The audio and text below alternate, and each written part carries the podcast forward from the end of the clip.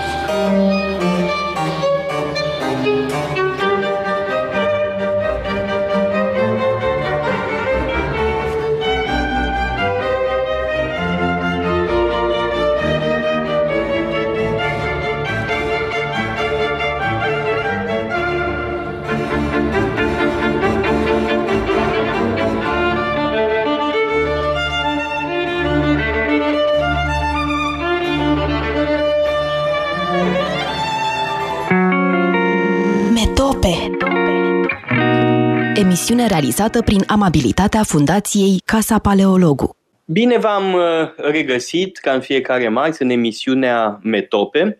Uh, astăzi uh, îl am ca invitat pe profesorul Oliver Jens Schmidt, care este foarte cunoscut în România pentru că a publicat la editura Humanitas două cărți care au atras foarte multă atenție.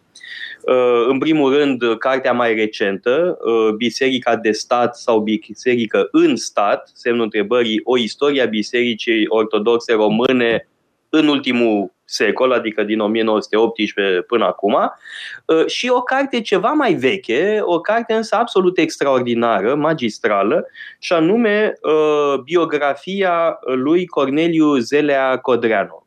Vom vorbi în mare parte despre cartea Uh, legată de istoria uh, Bisericii Ortodoxe Române, dar evident vreau foarte mult să vorbim și de cealaltă, pentru că de fapt există puncte de contact, să zic așa, între cele două cărți.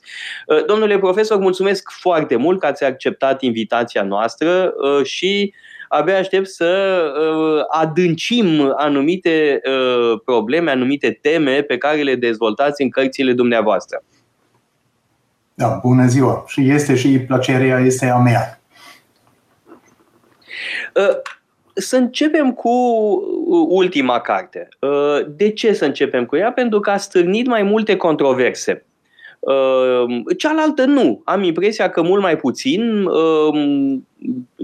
știu că e o carte premiată, o carte importantă, am, am citit-o cu mare pasiune, cea despre Codreanu. Ă, a doua carte, cea despre biserică, a sârnit ceva mai multe controverse, pentru că s-ar părea că subiectul este mai delicat decât celălalt, în mod surprinzător. Da, cred că în primul rând a fost o reacție și la o lipsă generală a unei istoriei generale a Bisericii Ortodoxe Română ca instituție. Și uh, sunt uh, cel puțin unii cititori care și-au așteptat la un fel de istorie generale a ortodoxiei românești, dar această carte s-a propus numai să descrie și să analizeze, să povestească istoria bisericii ca instituție de stat. De, de fapt, punctul de plecare a fost observația că statul român modern s-a bazat, se bazează pe, pe anumite instituții de seamă, ca Armata Română, Academia Română, dar și biserică. Și eu am încercat prin studierea bisericii să înțeleg mai bine dezvoltarea generală a societății și a statului român în ultimul secol. Cu alte cuvinte, exista poate o așteptare, să zic așa, maximalistă. Așteptarea unei cărți exhaustive uh, despre istoria ortodoxiei în România. Și trebuie precizat foarte clar lucrul ăsta. Nu este o istorie exhaustivă a ortodoxiei și poate nici măcar o istorie a ortodoxiei, ci o istorie a relației dintre Biserica Ortodoxă și statul român. Da, exact. Și de aceea această carte se cheamă O istorie. Dacă nu este istoria, dar este o istorie, este un, o încercare um, de apropiere, o încercare să analizez um, și un situație actuală a cercetărilor și uh, o carte care încearcă să arate unde ne confruntăm cu lacune și lacunele uh, istoriografice sunt uh, destul de mari. Și cum ați spus, uh, ideea principală este de a studia această legătură între o instituție foarte importantă, bineînțeles de caracter religios, cu, uh, cu statul român și cu societatea românească. Este evident că, din punct de vedere eclesiologic, sunt dimensiuni foarte diferite S-ar putea scrie și o istorie a teologiei, a gândirii teologice din România. Ar fi un proiect foarte interesant, dar eu m-am, chiar m-am, m-am limitat și am discutat, să spunem, aspecte teologice numai acolo unde aveau și un impact sau o legătură directă cu politicul în România. Da, mai mult, unele fenomene le-ați abordat în special din perspectivă politică știind evident că există și o altă componentă, dar pe care ați lăsat-o, nu zic complet deoparte, dar nu ați aprofundat-o. Uh, vorbesc de lacune uh, și nu mă refer la lacunele uh, cărții, ci mă refer la lacunele cercetării sau la lacunele surselor. Haideți să facem o rapidă trecere în revistă a acestor lacune. Da.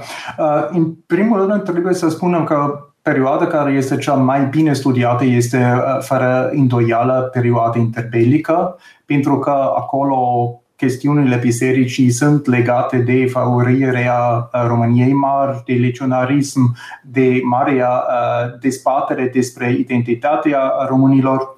Și există și a, a, a doua epoca care este deosebit de bine studiată, asta este preluarea puterii de către comuniști, adică perioada între anii 44 și 48. După aceea începe o altă perioadă. Prima fază a perioadei patriarhului Justinian Marina până în anul 64 este comparativ bine studiată, dar întreaga epoca Ceaușescu este un gol mare istoriografic. Sunt foarte puține articole, nu există nicio monografie bună, adică de, de caracter uh, științific și trebuie să așteptăm la caderea comunismului ca să ajungem la o perioadă care, care este mai bine studiată, adică este prima fază a tranziției dar acolo, bineînțeles, trebuie să ne întrebăm cine face acest fel de, de cercetări și trebuie să spunem și în comparație cu alte țări ortodoxe în România, este, există numai un grup destul de mic care nu este apropiat de biserică. Fiecare biserică și trebuie să subliniez, adică eu am, am m-am interesat în cazul Bisericii Ortodoxe Române, dar eu am, am, bineînțeles, fiecare istoric care scrie despre o biserică trebuie să aibă și un demers comparativ. Oricine scrie despre Biserica Catolică sau despre biserici protestante este confruntat cu o anumită reticență din partea, să spunem, reprezentanților acestor biserici și a istoricilor care se simt apropiați de, de biserică. Și chiar și Biserica Catolică ca fiecare altă biserică, a, a încercat să controleze și discursul și a, un a, un asemenea fenomen putem să îl observăm și în România. Cu alte cuvinte, există o lacună, să-i spun așa, de ordin cronologic, uh, cea acoperită în mare de epoca Ceaușescu, uh, și apoi diverse lacune care provin dintr-o anumită reticență, dacă înțeleg bine.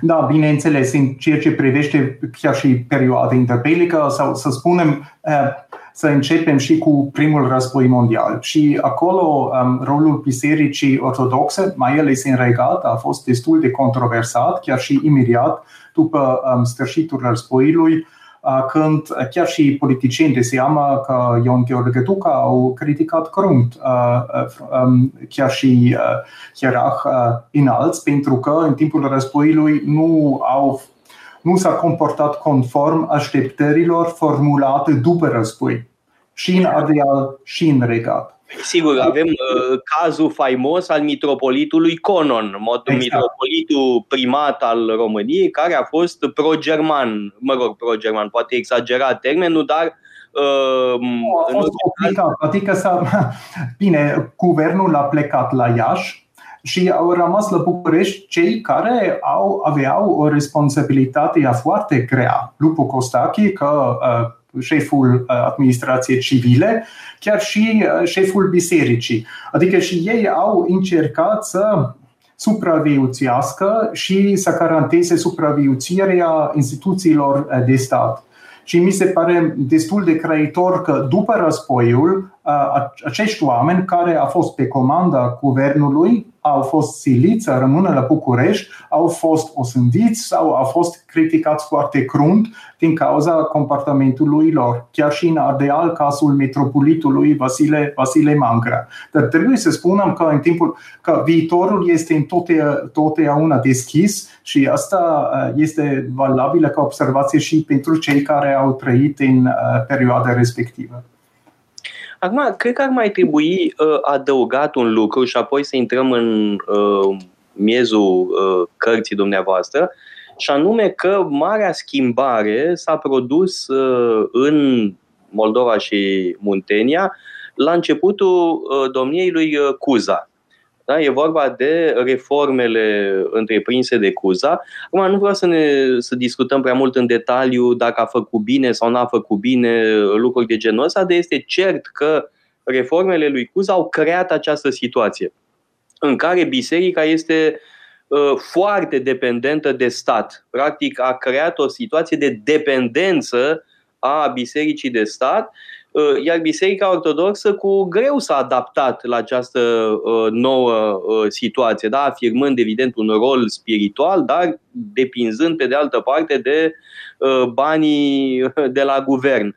Situația e diferită în noile provincii, da? deci practic după 1918 avem o situație complicată, cu foarte variată între vechea Românie, vechiul regat, Uh, Transilvania propriu-zisă, uh, uh, Bucovina, care era cu totul altfel organizată din punct de vedere bisericesc, deci deja avem o destul de mare diversitate în perioada de după primul război mondial.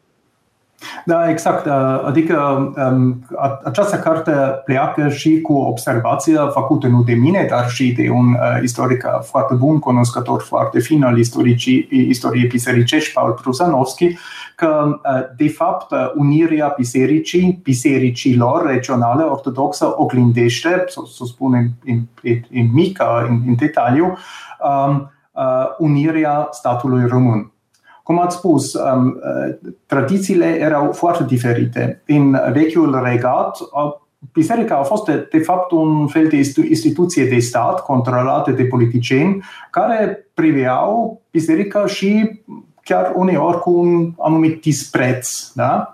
În Ardeal situația era cu totul diferită. O o instituție cu un, o bază democratică, cu alegeri, cu uh, o reprezentare majoritară a mirenilor în toate instituțiile uh, bisericești, uh, un fel de instituție instituție națională față de statul maghiar. Adică statul nu a intervenit. Asta e foarte interesant că chiar și după Maria Unire, um, chiar și ierarh Adelen s-au plâns că maghiarii nu au intervenit niciodată în treburile interne ale bisericii și acum în România Mare statul o face pentru că plecând pe o altă tradiție. În Pasarabia situația era foarte diferită pentru că rușii au reușit să rusificheze această biserică pentru că un imperiu ortodox, o biserică ortodoxă, dar rusă, s-au, s-au impus. În Bucovina, al patrulea acasă, o biserică extrem de bogată. Din, din cauza acestui fond ortodox religios, după, um, să spun, naționalizarea uh, mănăstirilor, averile lor au fost uh, preluate de către acest fond care a fost gestionat de Biserica Ortodoxă și de aceea metropolitul Cernăuțului a fost cu siguranță cel mai bogat ierarh uh, din România Mare. Dar unificarea, unirea acestor um, acestor tradiții foarte diferite, mai ales chestia potențialului democratic ardelean, a fost uh, o chestie foarte spinoasă pentru, uh, pentru biserică, dar nu numai, dar pentru întreaga societatea românească. De aceea, o oglindă a um, uh, evenimentelor, dezvoltărilor, chiar și pe nivel național și stat, de stat. Luăm o scurtă pauză publicitară și revenim pentru a continua această discuție. Metope Emisiune realizată prin amabilitatea Fundației Casa Paleologu. Am revenit în direct în emisiunea Metope împreună cu uh, domnul uh, Oliver Schmidt. Vorbim despre uh, cartea lui uh, consacrată istoriei Bisericii Ortodoxe Române, uh, dar cred că în perioada pe care o abordăm acum trebuie să ne referim și la cealaltă carte uh, despre Corneliu Zelea Codreanu, o uh, biografie magistrală, e prima biografie cu adevărat serioasă uh, a lui Corneliu Zelea Codreanu. De ce spun că um, poate e cazul să ne referim pe alocuri la ea? Pentru că e perioada în care, evident, apare și fenomenul legionar și aș propune eventual mă rog, ca temă de discuție, un fel de tensiune într-un, între un naționalism oficial uh, încarnat de ierarhii bisericii în frunte cu Miron Cristea, care nu era un, uh, univer, un globalist, cum se zice acum. Da? Uh, evident că ideolo- mă rog, în mare era animat de un anume naționalism. Să-i spunem naționalism oficial și după aia să vedem ce înseamnă asta dacă e valid uh, conceptul, iar de cealaltă parte avem apariția uh, sau mai exact dezvoltarea uh, unui naționalism radical personificat de persoane cum ar fi, în primul rând, cel mai vechi dintre toți, Acecuza,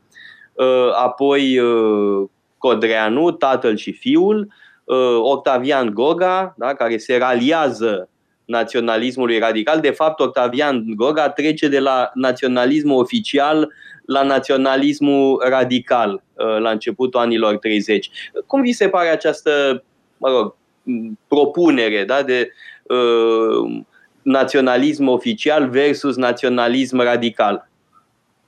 Cred că aceste fenomene sunt legate între ele pentru că întreaga elită românească din perioada interbelică a fost confruntată cu o provocare, cu provocări uriașe. Asta a fost homogenizarea statului, integrarea provinciilor, um, să spunem, alipite, dar pe de o altă parte drept de vot universal. Adică a fost uh, pentru prima dată când toți uh, români, um, cel puțin bărbați, au obținut uh, dreptul de vot, deși majoritatea lor nu a fost pregătite să intre în viața democratică. Uh, și de aceea uh, și o parte a vechi elite, Partidul Conservator, de pildă, au, au dispărut foarte repede și elitele tradiționale au fost uh, silite să găsească, să, să, să spunem, un punte spre masă țărănilor, spre masă țărănească, spre masa celor care aveau acest drept de vot și statul avea nevoie și de o de ideologie pentru a integra nu numai minoritățile, dar mai ales pentru a integra românii din, provincie, din provinciile alipite. Și asta a fost un, un, un naționalism, bineînțeles, care a fost întotdeauna cultivat, dar cu tendințe foarte diferite. Și asta este valabil și pentru biserică, pentru că în biserică chiar și astăzi, au fost, um, găsim curente foarte diferite. Să spunem, activiști, cei care erau convinși că trebuie, adică biserica trebuie să devine activă, să folosească și mijloace moderne de mobilizare și de comunicare. Asta a fost cazul metropolitului Adelean Nicolau Balan sau um, episcopul de la Râmnicu Vâlcea, uh, Bartolomeu Stanescu, care a studiat sociologie la, la Paris. Erau, să spunem, oameni moderni, dar în același timp erau foarte deschiși spre legionarism și au susținut uh, Stanescu în mod foarte deschis uh, Balan mai puțin oalat, uh, mișcarea legionară. Pe de o altă parte, avem chiar și era foarte conservator, care și a făcut carieră in, înainte de primul război mondial, care probabil nu a înțeles aceste mecanismele și dinamicile uh, societății moderne. Dar a fost evident că și biserica, că și alte părți ale uh, elitelor românești au încercat să intre în jocul societății moderne și legionarismul a creat această legătură între gândirea tradițională, națională, naționalistă, mobilizarea de masă modernă și cu un mesaj religios foarte puternic. Și asta a fost mântuirea neamului. Bun, această dimensiune religioasă este evident o particularitate a uh, legionarismului, da? pentru că asta oarecum îl distinge de alte uh, curente similare. Da? Și nu e un, bun, asta e o temă mult discutată uh, în istoriografie. Uh, însă, uh, pe de altă parte, apare o altă chestiune aici Uh, și menționați lucrul ăsta în carte și foarte important aspectul acesta. Uh, și anume, uh, părintele spiritual, să spunem, al legionarismului, legionarismului și anume Acecuza, Acecuza avea poziții care sunt extrem de problematice din punct de vedere teologic. Aproape eretice, dacă nu chiar eretice. Uh, mă gândesc, la o anumită, da. da, mă gândesc de pildă la o formă de marcionism în care uh, Vechiul Testament trebuie respins, în timp ce uh, Noul Testament este de fapt de sorginte ariană. Hmm. Uh, da? Deci uh, trebuie uh, cumva construit un creștinism arian în opoziție cu uh, falsificarea semitică. Uh, de-al minteri, uh, avem aceeași idee, evident, în Germania uh, lui Hitler, da? ideea că e nevoie de un creștinism arian. Da. Da? Și ideea că, de fapt, Isus Hristos era arian, că nu era semit, că, de fapt, era de altă origine, fie persană, fie romană, fie altceva. Da? La urma urmai avem și noi pe cei care consideră că Isus era de fapt dac, da. Uh, era un DAC de la Galați, mai exact. Asta este uh, teza uh, fostului primar de la Cluj. Mm. Da, e foarte interesant. Însă, ideea e mă rog, nu în forma asta comică, ideea e prezentă la Acecuza. Ori biserica nu pare a fi avut o mare problemă cu pozițiile astea ale lui Acecuza. Dar e foarte interesant că biserica oficială nu. Biserica oficială l-a uh, elogiat pe Cuza și uh, cu prilejul uh, uh, aniversării lui în 37, dar a existat un, uh, o personalitate care chiar a rupt legătura cu acea Cuza din cauza faptului că Cuza a respins Vechiul Testament și asta a fost Corneliu Cotreanu. E foarte interesant. Pentru Corneliu Cotreanu, Vechiul Testament uh, este o parte integrală a tradiției ortodoxe. și nu a acceptat faptul că mentorul său, Acecuza, și au creat un fel de creștinism privat, un fel de creștinism cusis, cum spuneți, a fost da, un adept al marcionismului, deși nu a citat niciodată Marcion și probabil nu știu dacă, dacă l-a cunoscut sau nu. Dar pentru mine, pentru a înțelege și figura Codreanu, deși a fost un uh, antisemit convins, în cazul um, poziției Vechiului Testament în tradiție ortodoxă, pentru el nu a existat nicio discuție și știm și din corespondența lui Codreanu cu Cuza că asta a fost cauza rupturii între ei, pentru că până acum s-a discutat întotdeauna de ce uh, au, au certat, dar asta a fost, uh, adică o chestiune teologică în care Codreanu da, a, a, a apărat o, o poziție, să spunem, care tradițională pentru el, dar pentru un antisemit convins a fost, ca acuză, a fost o poziție aberantă. E, e, e esențial ce spuneți aici. Acum, nu știu dacă o fi singura cauză, că mai intervin și alte cauze legate de diferențele de vârstă, de uh, strategia adoptată, de faptul și că de fapt privată și viața privată lui Cuza a jucat și un rol. Exact, da. În corespondența, adică în scrisorile schimbate între, între ei, această chestie teologică a jucat un rol, să spunem, da, prioritar. Profit de ocazie ca să povestesc o anecdotă uh, și anume despre uh, Uh, tinerețea uh, unui filozof pe care l-am admirat foarte mult și l-am îndrăgit foarte mult ca om, și anume uh, Mihai Șora care a fost și legionar în anii 30, după aia a fost comunist mai târziu. De altfel, niciodată nu și-a pierdut umanitatea, asta cred că e important de spus. Apoi, în perioada în care l-am cunoscut, eu era un om minunat. Uh, când, ai, când trăiești 106 ani, ai mai multe vieți. Da? Și fiecare viață trebuie văzută uh, în sine. Ori, uh, Mihai Șora a fost întâi căsătorit uh, cu o femeie extraordinară, uh, Mariana Șora, evreică. Uh, și uh, po- povestea spune că s-a dus la uh, Codreanu uh, să îi ceară aprobare pentru această uh, căsătorie pe care o avea în vedere.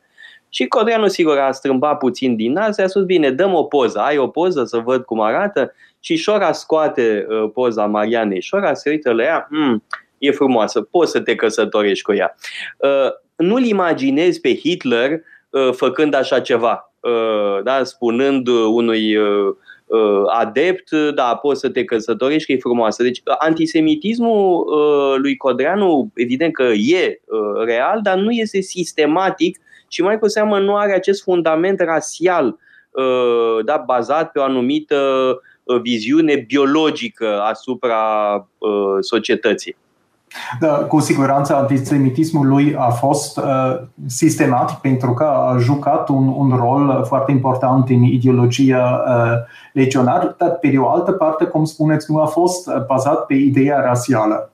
Chiar și Vasile Marin, care uh, a murit în Spania alături de, de Ion, Ionel Moța, uh, și a căsătorit cu uh, o evraică care a, a fost chiar și acceptat în legiune pentru că a fost o o femeie de origine evraică care a fost și o legionară convinsă. Și acolo este, și nu trebuie să uităm că um, mișcarea legionară a fost în unele cazuri destul de inclusiv și în ceea ce privește romii de pildă. Adică Ion Antonescu Uh, este responsabil pentru masacrarea romilor, o, o crimă de război, dar Codreanu a încercat întotdeauna să câștige chiar și uh, uh, susținerea romilor, pentru că pentru el faptul care a contat a, a fost apartenența religioasă și romii au fost ortodoxi și de aceea pentru ei făceau parte din neamul românesc.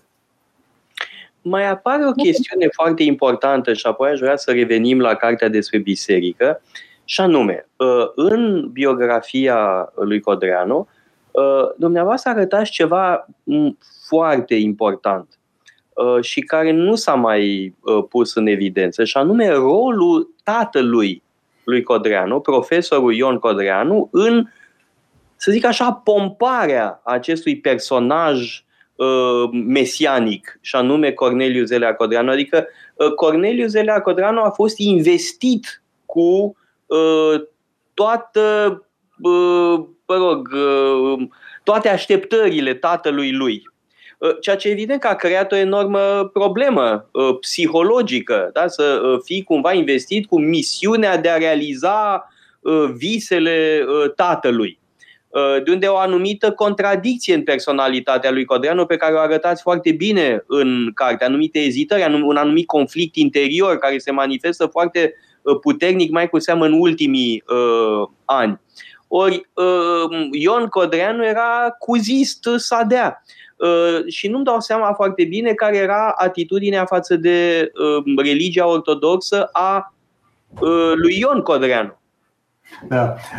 Bine, Ion, tatăl Cotreanu a fost un colaborator strâns al lui Cecuză, dar înainte de primul război mondial, chiar și al lui Nicolae Iorga, pentru că Iorga și Cuza au înființat împreună un partid naționalist foarte antisemit, cu, cu baza în, în Moldova. Tatăl lui Cotreanu a fost, să spunem, o figură la da, la marginea societății românești. A fost da, un, un, un, un imigrant care a încercat să, să compenseze ceea ce nu a avut, ca să spunem, sânge uh, românească, prin o atitudine uh, extrem de ultranaționalistă și a fost acceptat. Și el a fost ofițer de reserve și uh, să spunem, armata română și militarism a fost un, da, erau un fel de mijloc de integrare um, la sfârșitul secolului XIX-lea în această Românie mică. Și armata pentru tatăl și chiar și pentru fiu era mai mult decât uh, o instituție, au, era, a fost o școală.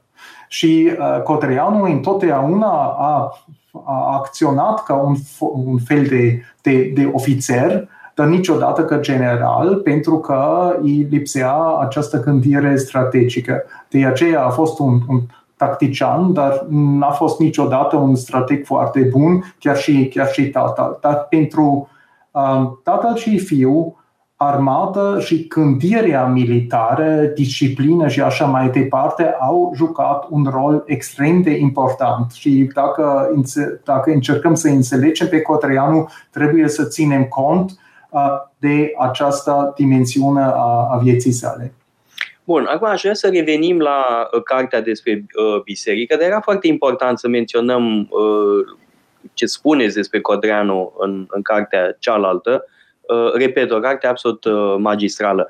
Uh, aș vrea să revenim la cartea despre biserică și uh, să uh, discutăm uh, impactul uh, legionarismului uh, în uh, sânul clerului, pentru că arătați foarte bine că uh, clerul ortodox a fost foarte divizat în această privință. Uh, o, o parte uh, avea uh, simpatie pentru curentul legionar, dar nu ierarhia înaltă, cu câteva excepții. Uh, ierarhia era destul de rezervată, chiar foarte ostilă uh, uneori, în timp ce în rândul uh, preoților deja exista o mai mare uh, simpatie față de uh, legionarism. Uh, apare această figură a preotului de rând, uh, care prin forța lucrurilor nu are cum să fie la fel de vizibil uh, precum uh, mari ierarhi, Miron Cristea sau Nicodim sau ierarhi importanți ca Nicolae Bălan sau alte asemenea figuri. Da, de, de fapt, în această carte, marele necunoscut este preotul de rând, pentru că chiar și, chiar și astăzi nu este prea vizibil și cu siguranță este categoria, să spunem, clerului care a fost în comparație cu celelalte categorii foarte puțin studiată. În ceea ce privește perioada cu legătură cu, cu lecționari, situația era extrem de încurcate, pentru că majoritatea ierarhilor, aproape toți, de fapt toți, nu treau, aveau simpatii pentru legionarism, dar se simțeau superior față de, de legionari. Ei erau, erau tăscalii sau mentorii și cu siguranță nu legionari. Pentru preoți, um, majoritatea covârșitoare preoților cu siguranță aveau simpatie pentru un curent naționalist ortodox, dar numai o minoritate a de fapt uh, și activat ca membri a, a mișcării legionare, a Partidului Totul pentru Țară sau a, a Partidului Cusist sau, sau Gogo Cusist. Dar în sânul a, clerului inferior a, a crescut o um, tendință împotriva ierarhilor, un fel de tendință socială revoluționară în sânul bisericii, pentru că atunci, chiar și astăzi, uh, preotul de rând nu aveau multe de spus în, în biserică. Și mulți um, preoți, mai ales tineri, um, au nădăjduit să să se schimbe, um, să spunem, relația de putere între ierarhi și preoți prin o revoluție legionare și chiar în perioadă foarte scurtă a dictaturii uh, simiste, uh, preoți extremiști au încercat să impună în biserică, să spunem, sistemul lor. Și de aceea ierarhii s-au opus uh, legionarismului de tip simist, pentru că da, a existat riscul real a unei revoluții interne în sânul bisericii. De aceea foarte complicat, ierarhii cu simpatii nu au intrat niciodată, bineînțeles, în mișcare legionară, dar au trimis mesaje foarte, uh, foarte clare, au sfânțit trapele, au participat la evenimente, la înmormântarea de pilde a lui Moța și Marin și așa mai departe, dar niciodată au um, dat dovadă unei simpatii, să spunem, deschise în sensul că au acceptat, ar fi acceptat superioritatea politică și ideologică a mișcării legionare. Nu, era un fel de patron. În cazul preoților uh, de rând, situația era cum am încercat să o descriu. Dar chiar și în rândul preoților de rând, dacă înțeleg eu bine, e totuși vorba de o minoritate. Acum, exact cât de mare este această minoritate, nu mi-e foarte clar.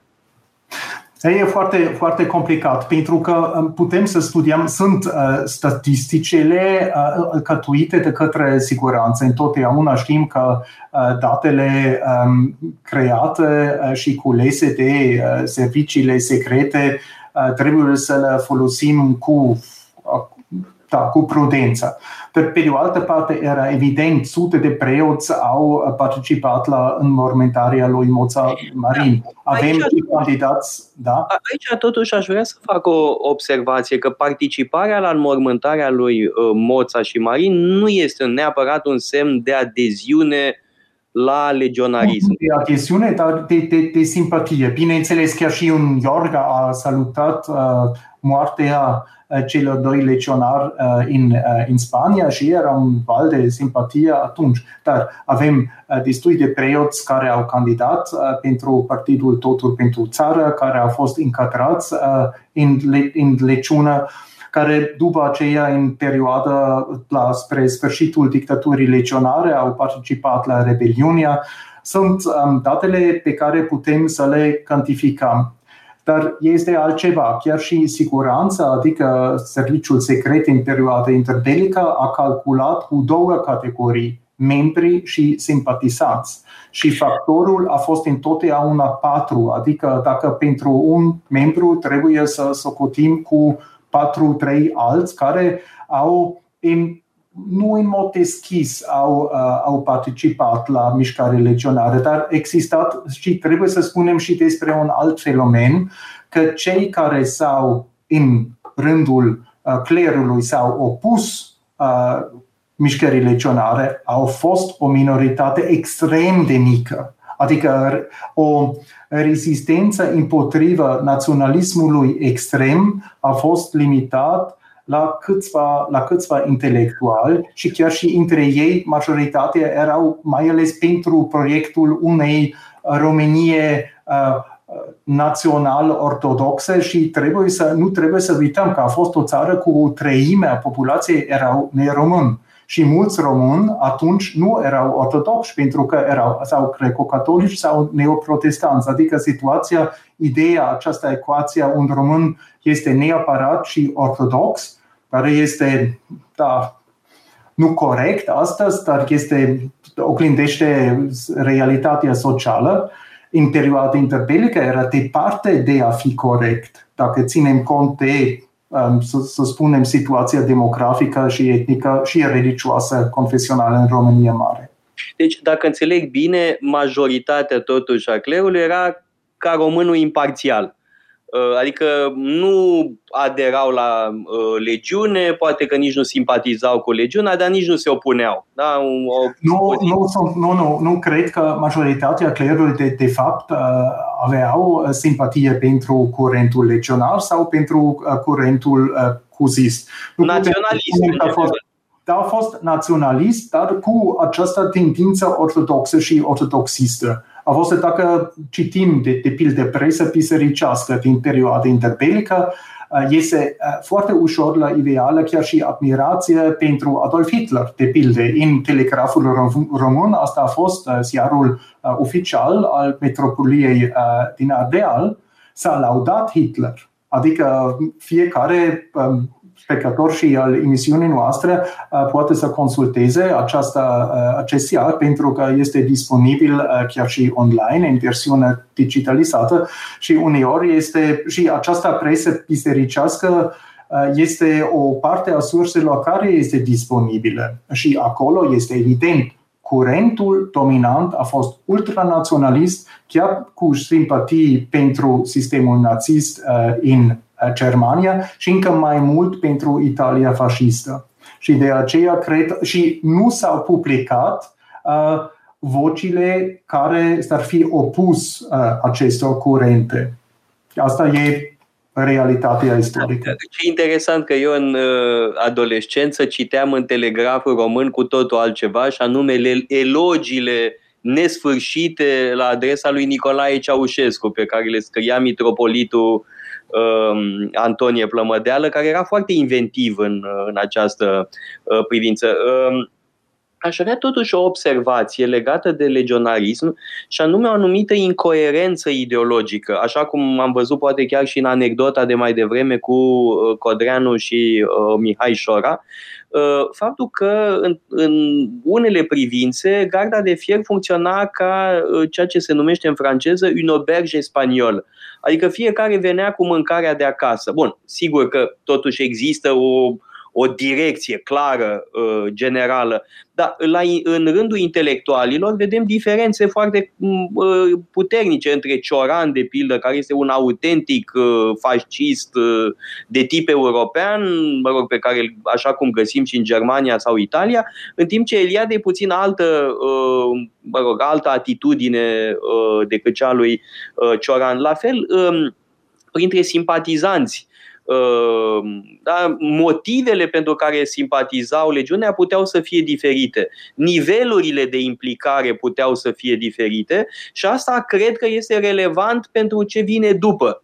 Ehm, adică după ehm, război, în epoca comunistă și chiar până în anii din urmă, în anii 90-2000, au fost diferiți preoți care au avut simpatii legionare de diferite feluri, mai puternice, mai slabe, uh, cu motivații uh, diverse. Dar pentru asta uh, revenim după pauza publicitară. Metope Emisiune realizată prin amabilitatea Fundației Casa Paleologu. Am revenit în direct în emisiunea Metope, l-am ca invitat pe Oliver Schmidt, Uh, și discutăm despre uh, cartea sa, O istorie a Bisericii Ortodoxe Române și rămăsesem la uh, subiectul destul de complex al diferitelor niveluri de implicare, diferite niveluri de um, adeziune la legionarism și diferite niveluri de simpatie, că în cazul legionarismului există o o sumedenie de motivații, uh, tipuri de simpatie și așa mai departe și um, spuneam că asta este relevant și după um, după război uh, până în perioada apropiată de noi, în timp, anii 90-2000. Da, mișcarea legionară, ca fiecare mișcare care crește cu succesul, la un moment dat a cuprins grupuri extrem de diferite. A plecat ca, să spun, o mișcare, de, o mișcare studențească, care în, într-o primă fază a încercat să mobilizeze mai ales țăranii și când Cotrianu și-a dat seama că țăranii, pentru motive evidente, nu puteau să părăsească ușor și gospodăriile lor, nu puteau susține în mod constant o mișcare politică, a identificat un nou grup care erau în creștere foarte repede în, în România atunci și acest grup era muncitor. Integrarea muncitorilor, pe de o parte, a constituit un succes chiar și electoral foarte mare. Majoritatea muncitorilor în perioada interbelică nu erau comuniști, dar legionari în România. Dar pe de o altă parte, pe de o altă parte, muncitorii au introdus și alte cereri, alte așteptări. Nucleul dur al legionarismului era compus de credincioși, chiar și în sensul religios al cuvântului credincioși ortodoxi pentru muncitorii acest mesaj transcendent al legionarismului nu a jucat un, un rol prioritar. Ei aveau așteptările foarte concrete, o viață mai bună, o, o pâine mai albă și asta a fost lusincile legionarismului de atunci. Dar Codreanu, încetul cu încetul, și-a pierdut chiar și controlul asupra Uh, acestei aripi sociale revoluționare și a dezvoltat altceva în senul uh, leciunii și de aceea la sfârșit chiar a și eșuat uh, Cotreanu. Adică această leciune a cuprins boierii de la boier până la muncitor, studenți și țărani, bărbați și foarte important femei, dar chiar și femei, nu numai intelectual, dar și mai ales femei intelectuală, au văzut um, o șansă de a se integra în această societate, societate în care femei nu aveau dreptul de vot. De, de aceea, legionarismul a, a fost uh, iarăși un fel de oglindă a societății românești care s-a dezvoltat foarte repede, care s-a și a, cu tendințe, cu așteptări foarte diferite. Și Codreanu pur și simplu a fost depășit pentru că nu a putut uh, integra toate aceste uh, tendințe, așteptări, mecanismele și dinamicile uh, uh, sociale. Și de, de aceea, în ceea ce privește clerul, iarăși am deja observat că chiar și pentru o, o parte a clerului inferior, regiunea era nu numai, să spunem, o mișcare ortodoxistă, dar chiar și un mijloc al Revoluției pe acest pământ. Uh, da, cu alte cuvinte, Codreanu a fost cumva debordat de propria creație. Da, uh, absolut, debordat de propria mișcare. Uh, da, ne apropiem de sfârșit, din păcate, și de fapt n-am abordat decât o mică parte din subiect. Pentru că e extrem de important să discutăm despre continuarea poveștii și anume Uh, istoria Bisericii uh, Ortodoxe Române în perioada comunistă și apoi în perioada post-comunistă. Iar în perioada comunistă sunt mai multe etape uh, etapele de la început mult mai dure, da, de prigoană efectivă, modul în care o parte a ierarhiei s-a adaptat, în timp ce alții au fost pur și simplu înlăturați, poate asasinați, poate Uh, sau cel puțin s-au, s-au opus că pe Patriarh Nicodim, care a fost uitat uh, din, din păcate. Da, e foarte interesant că Patriarhul Nicodim, care s-a opus, uh, e cumva uitat, în timp ce Justinian Marina, din potrivă, e glorificat. De asemenea, mitropolitul Irineu Mihălcescu, tot așa, nu prea se vorbește mult despre el și sunt alții pe care am putea să evocăm, dar din păcate nu avem acum timp și vă rog, domnule Schmidt, să ne revedem pentru a uh, continua această discuție uh, pe perioada comunistă și postcomunistă și de asemenea, evident, vă așteptăm la Casa Paleologu cu cursuri uh, și cursanții noștri fără îndoială vor fi foarte încântați și putem aprofunda anumite tematici în care dumneavoastră sunteți tobă de carte. Cu mare plăcere. Mulțumesc și eu, mulțumim uh, ascultătorilor noștri și vă dau tuturor întâlnire, la fel ca în fiecare marți, săptămâna viitoare la ora 14 la Metope, dar de fapt va fi, vă spun de pe acum, Alec Bălășescu în locul meu pentru a anima o foarte interesantă discuție despre ce se întâmplă în Israel și Palestina. Metope, emisiune realizată prin amabilitatea Fundației Casa Paleologu.